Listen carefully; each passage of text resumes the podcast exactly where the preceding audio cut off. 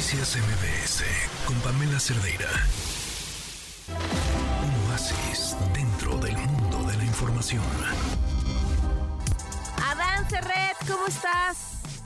Hola, Pam, muy buenas tardes. Feliz de saludarte. ¿Tú cómo estás? Bien, fíjate que este fin de semana estuve recordando un- una novela fascinante que tú me regalaste. Bueno, no me la regalaste, no, sí me la regalaste y me la recomendaste, que se ha Sí. convertido en uno de mis libros favoritos. Nada.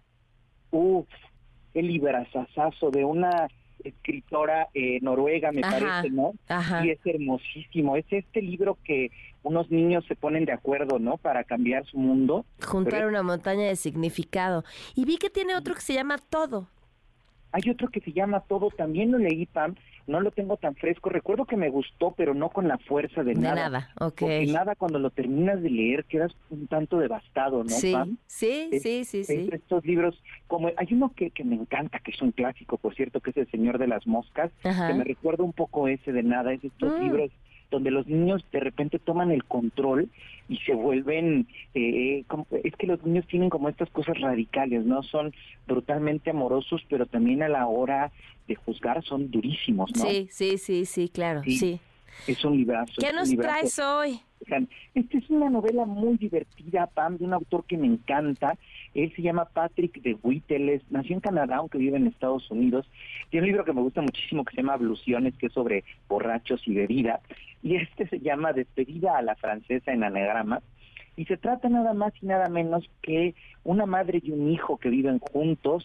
Eh, el padre eh, se murió hace muchísimo. Él no es precisamente joven, el niño tiene treinta y tantos años, tiene una relación con una novia que no va a ningún lado. Y eh, son de una realeza y se la pasan gastando dinero, donando dinero que no tienen, utilizando tarjetas que de crédito hasta arriba, hasta que un día les dicen, Pam, pues saben qué, ya no tienen un centavo. Y a partir de aquí comienza esta novela y a ser entrañable. ¿Por qué? Porque viven en Manhattan y deciden, bueno, pues tenemos que volver a nuestro país, que es Francia, y se llevan en el barco a un gato, y ese porque ese gato es entraña al, al esposo muerto. Entonces es un libro de estos que tocan con sentido del humor lo más profundo de la amistad, del amor, y también de la relación entre una madre y su hijo, Pam, qué significa, qué tanto es bueno que estén juntos, qué tanto no, deben separarse, deben él seguir las reglas que son tienes que casarte, tienes que hacer una familia, o simplemente ser felices en el fracaso, en el abandono, no teniendo dinero, pero aún así siendo unas personas que se quieren, que se entienden con sentido del humor y con una gran originalidad para vivir la vida. Este libro Despide a la francesa en verdad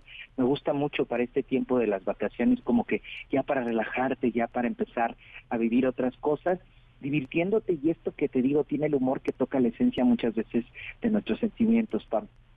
Me encanta la recomendación. ¿Te parece si escuchamos lo que trae el público? Por supuesto, Pam.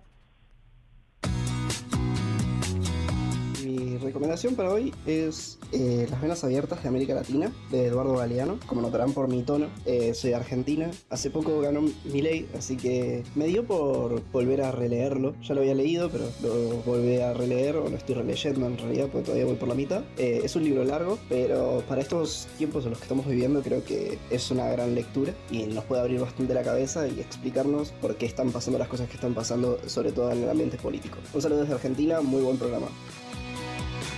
Te recomiendo mucho el libro de biología titulado Yo contengo multitudes, escrito por Ed Young. Este libro es muy interesante debido a que, bueno, nos narra cómo existe la vida a nivel eh, microscópico. Cómo, cómo viven las bacterias, cómo, cómo todos nuestros órganos se conforman por miles de millones de células y esa vida microscópica pues es la que nos conforma de manera general a todos. Es un libro muy interesante porque expone muchos términos biológicos de una manera muy comprensible para el público que no es experto en el tema.